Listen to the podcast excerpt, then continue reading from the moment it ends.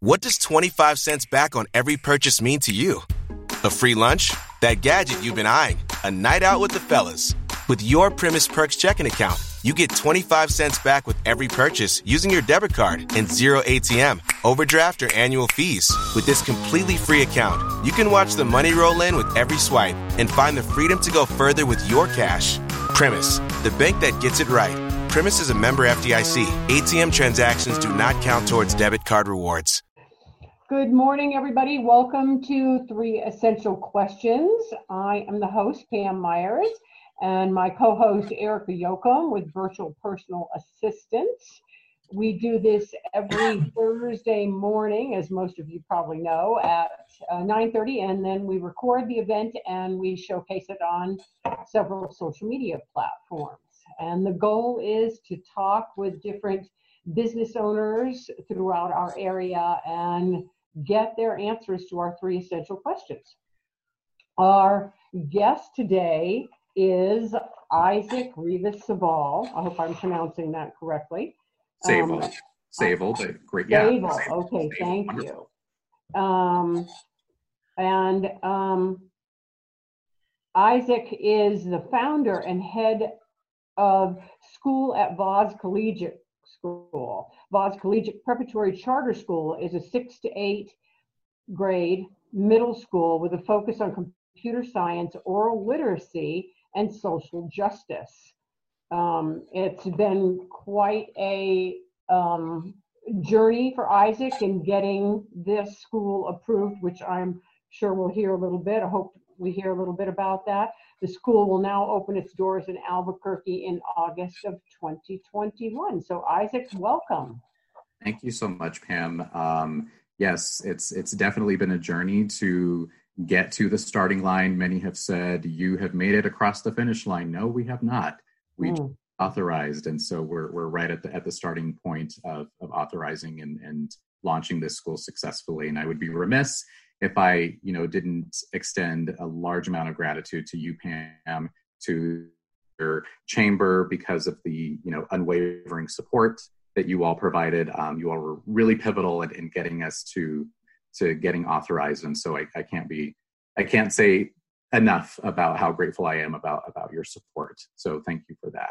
You're absolutely welcome. Yeah. Now, say those three things again because it sounded like everything that I got crap for in middle school because I was like the nerd who was into the computers and I was into the, you know, the social part of it and, and all that. And I got like in trouble, you know, people looked at me like I had three eyeballs. It sounds like you're like building this whole thing around the cool kids like us, like me. absolutely. Listen, uh, yes, absolutely. Computer science is, is huge, right? And what yeah. is it trying? What what is it that we're trying to do with this school? What we're trying to do is we're trying to you know change the economic landscape of albuquerque and how do we do mm. early exposure to alternative pathways for our students um, you know in, in, in, new mexico we're only graduating about 42% of our students with a computer science degree and only about 16% of those those students are are, are women and so um, there's definitely an opportunity here to really capitalize on that and ensure that all of our students collectively, starting at the sixth grade level, have that exposure to computer science. Um, and, and, you know, what does that look like for our students? That means that, you know, in all of their core content areas, they're going to be exposed to computer science. It's going to be spiraled through every single um, core content, core subject class that they take. There's also going to be a separate computer science class where they're building foundational skills so that they can then apply those skills to um, other core content areas. Um, I, I didn't want us to just be labeled a computer science school just for the sake of being uh, a computer science school. And so I, I didn't want this computer science class to just be a throwaway elective. I wanted it to be woven into the DNA of, of who the school is. Um, in terms of, of the, you know, the social justice piece, you know, the, same, the, the name of the school is Voice, Voice. Um, and you know, oral literacy is a huge part of our, our curriculum as well.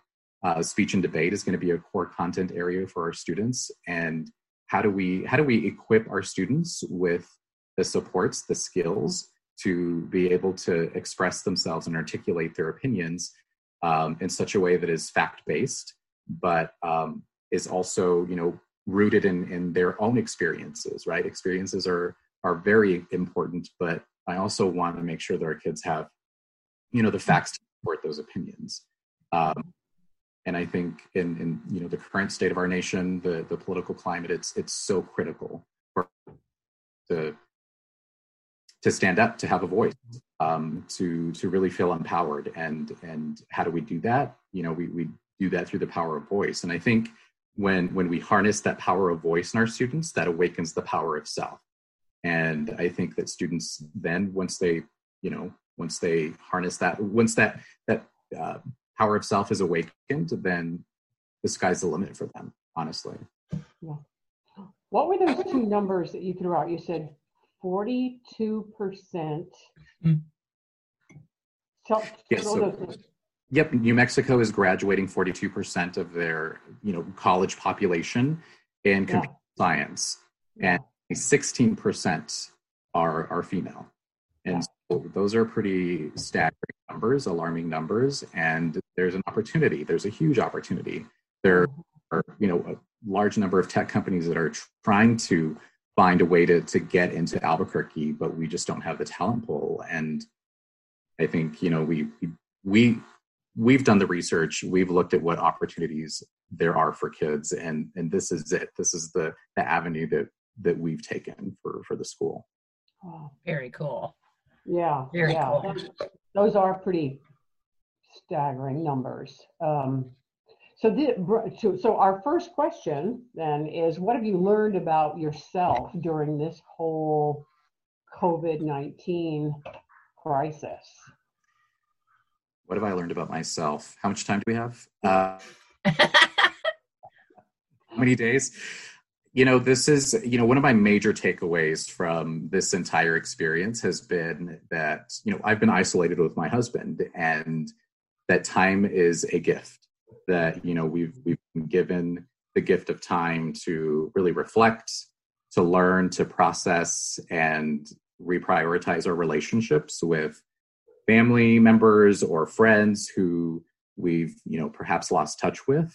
Um, and now this time has really allowed us to be creative in how we we reach out and we how do we stay connected with one another? Because that connectivity is just so essential especially to our mental health. Mm-hmm.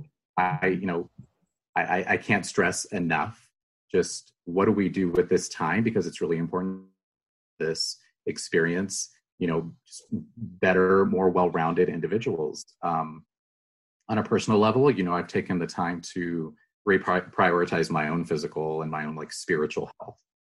Um, and you've been on this journey with me you know since since the very beginning and I, i've taken on the enormous and very worthy task very worthwhile task of leading and founding a school from the ground up. And so in order for my team and i to be able to deliver on the ambitious goals and the promises that that we have made to our students and families um, i need to be healthy. We all healthy and mm-hmm. maintaining a, a, healthy lifestyle is definitely something that i have at the forefront of my mind because i need to be at my best for the students and teachers that i'll be leading. Um, you know the other huge growth and, and, learning opportunity for me was one of grace. Um, there are many times where I just I wasn't really productive. I sat on the couch and ate things that I shouldn't have eaten. And wasn't as productive or, or diligent about my health as I should have been, and and that's okay. I think mm-hmm. we all need to have those moments. Uh, but what I've learned is that you know I should extend the the same grace that I so readily extend to others. Um, and you know, self care has become kind of a, a cliche and somewhat of a buzzword during this this quarantine, this isolation. But like I said previously, you know, if we can emerge from from this healthier on all fronts, physically, mentally, spiritually, then I think that's the the greatest gift that we can give to ourselves and the greatest gift to others that that we encounter. Yeah, yeah, so true. so then, question on to question number two: How have you responded to the situation? How has this whole thing? kind of affected your plans and and ha- so what's been the re- hmm. response from you and your team mm-hmm. Yeah you know the current state of our nation and it, it goes beyond just the pandemic right um, the current state of our nation is is not that's lost on me as a as a school leader and as a human being. You know, from the pandemic to the racial injustices that um, that have always existed, we all know still exist, but they are now being captured on video and they're being widely on on TV, on social media platforms. What what we know about this is that now our children are being exposed and bombarded by this hatred, the the devastation caused by you know the sins of our nation, at, at a much grander scale than any of us on this call or anybody watching this video have ever been. Uh, and as a collective society, we're we're going to have to reckon with the social, emotional, and mental health effects and the aftermath of all that has transpired in just a few short months. I mean, you think about you know the pandemic, the the you know murder of Ahmaud Arbery, the the murder of you know uh, members of our trans community. Like this has all happened in just the past couple of months, and it's it's happened previously, but for it to happen in in this time. Um, you know that's that's very traumatic for our students and so the students who are going to be coming to us are are completely different and so you know don't don't possess the same coping skills that we do and so you know yeah, what I, I agree and and disagree in that that that they can be more resilient because they see a hope. They're they're they're they're they've they're not as dulled as we are. So mm-hmm. yes it's a fresh raw pain but from that that it's been very insightful. I have two young men that i'm i'm i'm raising up and they the perspective sometimes when they when they will they'll say something and i'll go oh right like i forgot what it's like to be sometimes i do forget what it's like to be 16 17 20 years old because i'm old now You're only as old as you feel. I'm almost 60. That's the litany in our house. You're almost 60. Um, which when I was 15, 16 years old was dead. I mean, Mhm. right? Right. So uh Mhm. it it's yes that they're they're they're being bombarded, but I think I pray, I hope that that other parents are having conversations like I'm having with my kids where we sit at the kitchen table and hash it out and talk it out and who are you listening to and what are you doing about it and what are you hearing and how are you interpreting that and, and how does Mhm. it make you feel and and that kind of stuff i mean we get a lot of rolled eyeballs because you know they're teenagers Because when you're Yeah. 16, I mean, your eyes automatically do that. That's how they respond to whatever it is that you're saying, mom. So Yeah. Right. right I Um, you're, you're but- absolutely. So, you Yeah. know, kids are definitely resilient. Um, you know, I've been in education for over 14 years, and I've been able to see that resiliency. Um, and so, yeah, you're absolutely right. But again, we're going to have to we ha- we're going to have to revamp our programming, our social emotional learning Mhm. To address those needs of, of our students who, you know, may or may not come from a good home life. And mm-hmm. now that unfortunately an extended stay in an abusive environment or a home environment that isn't conducive to you know the the the things that, that you're equipping your your sons with right? Those convert those critical conversations to be able to unpack and and really dissect what it is that they're feeling they're experiencing. Some some children just don't have that. And so you know that's where that's where schools step in that's where schools have to step in and really provide that that additional support outside of just the academics right because we're not just academic institutions we have to be all things to all kids and and i'm i'm so happy and so honored and privileged to be able to do that for kids I think that this the pandemic has absolutely proven that fact. Because you know, like before, it was like, "Oh, you teachers, you're so whiny," blah blah blah. And now it's like, "Oh my god, I love that." Uh, there's a there was a meme on Facebook. It showed a, a soccer ball, you know, soccer mom's minivan, and the back window said, "You said he was a pleasure to have in class. you lied." right? Because people are getting a real close up, like, oh, it isn't just two plus two is four. It's Right. have you eaten today?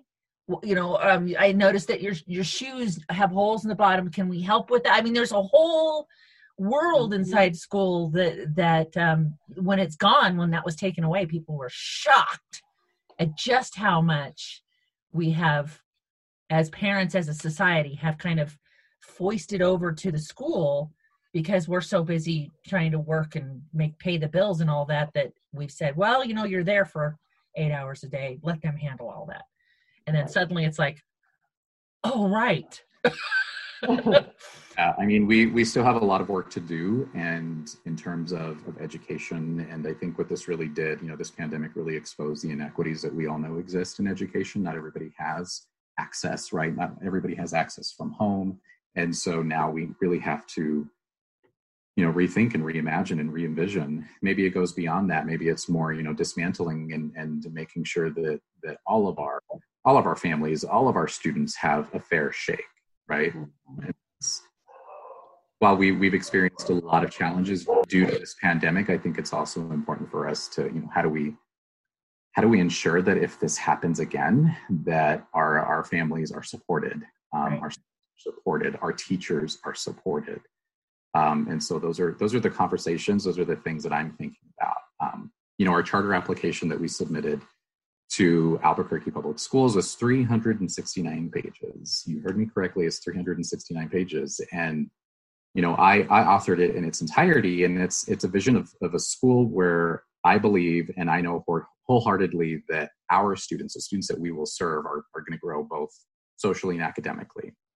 Um, it's 369 pages of what has taken me years to to conceptualize of a reimagining and a reengineering of what I believe the middle school experience should be for all students. Um, and now, you know, I'm taking a step back because you know I have to re-envision this initial vision. And maybe it, like I said, maybe it's more about dismantling and, and really just rethinking about how do we how do we properly serve every demographic of, of the students that, that we will be. Oh. Uh oh, we have a freeze. Isaac, you've frozen. Uh, hopefully he catches up.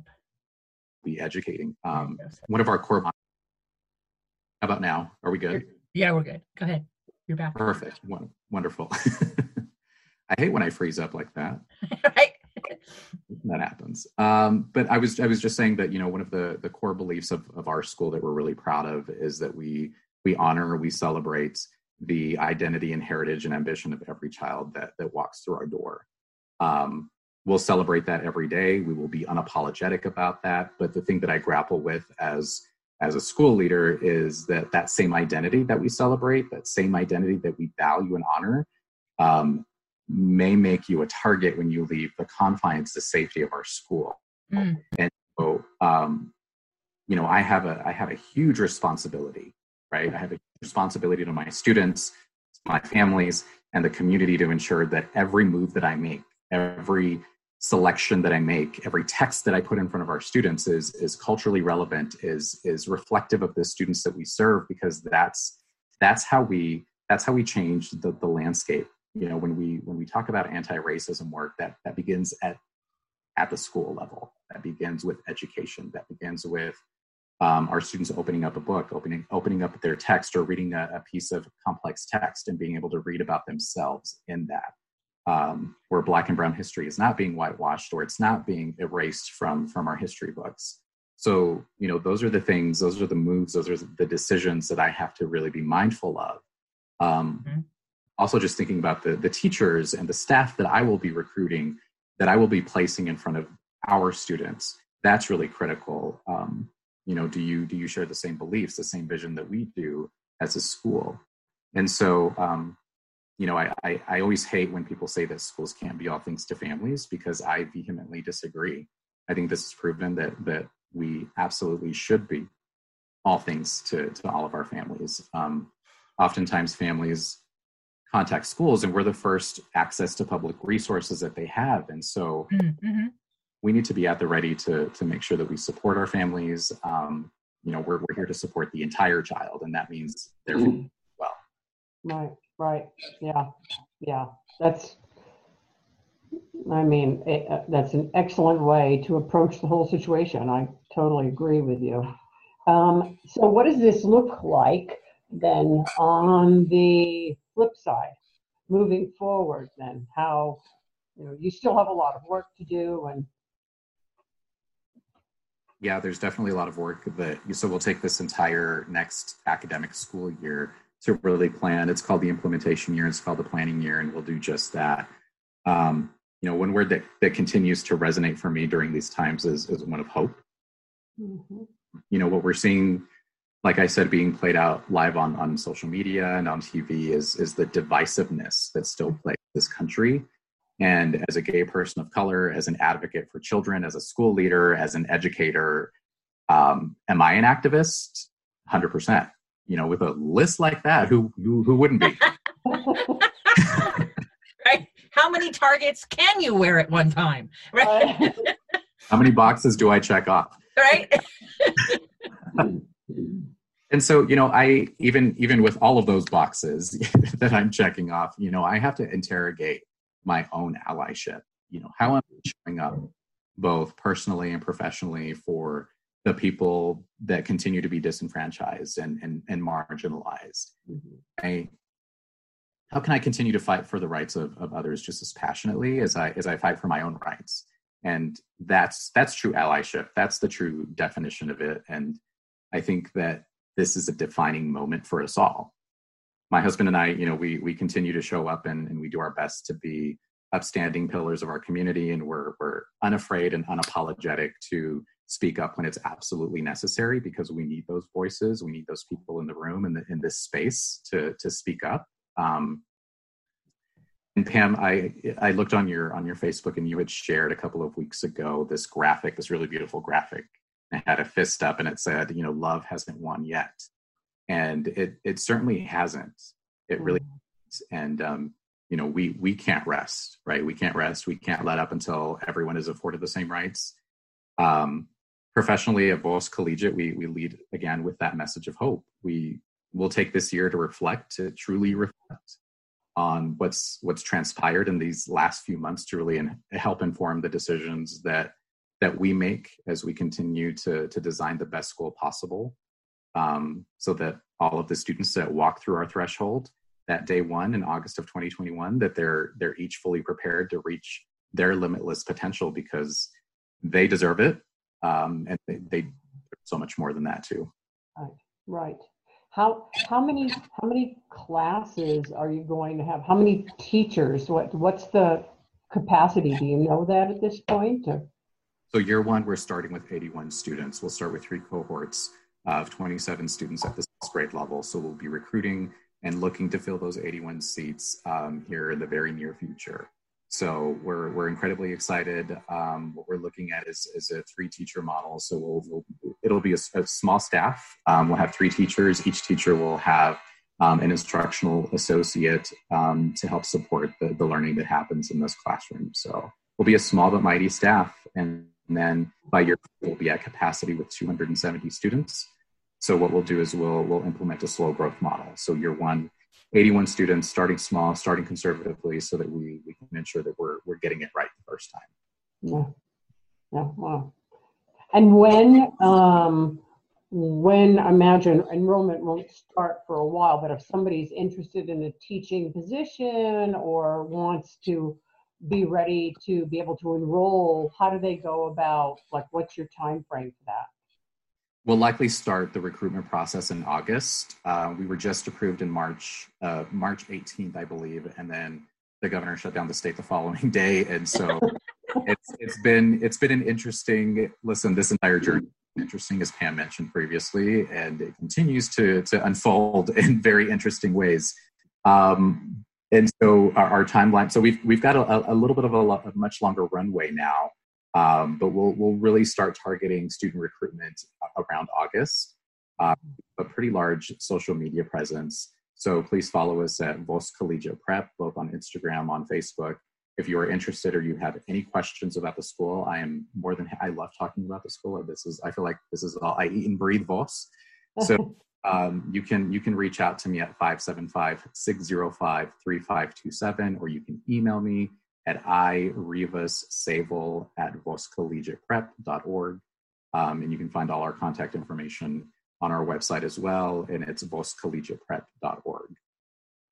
wonderful. Fantastic. Wonderful. Yeah. Do you have anything? No, I yeah, it's brilliant. I can't wait to see what, yeah. what you come up with and how how well it works. Mm-hmm. Yeah. I, can't, I can't wait to have uh, attitude towards it. Yeah, thank you so much. Yeah, I can't wait to have the chamber over and we can do a ribbon cutting ceremony and have you all over and uh, a tour, tour of the school. I'm incredibly excited. It's, it's a privilege. It's a privilege to be able to do this work, to be able to educate students. Um, it's it's an honor and it's it's a lot of work, but it's it's it's worthwhile work. Mm-hmm. Well, thank you, Isaac. Thank you. It's been a privilege to have you as a friend. It's been a privilege to have you as a guest on Three Essential Questions, sharing this very important information for the Albuquerque community. Can't say enough for it. So thank you for all of your efforts and hard work. Well, thank you, Pam. Again, thank you for all of your support, Erica. Thank you for the uh, the humor, the dialogue, the the entertainment today. So um, great start to my morning. I love it. Yay! Yay! All right. Well, everybody have a great week. Thank you so much for joining us. Thank you. Thank you. Um, Bye. Lucky Land Slots asking people what's the weirdest place you've gotten lucky? Lucky? In line at the deli, I guess? Aha, in my dentist's office. More than once, actually. Do I have to say? Yes, you do. In the car before my kids' PTA meeting. Really? Yes. Excuse me, what's the weirdest place you've gotten lucky? I never win and tell. Well, there you have it. You can get lucky anywhere playing at LuckyLandSlots.com. Play for free right now. Are you feeling lucky? No purchase necessary. Void where prohibited by law. 18 plus. Terms and conditions apply. See website for details.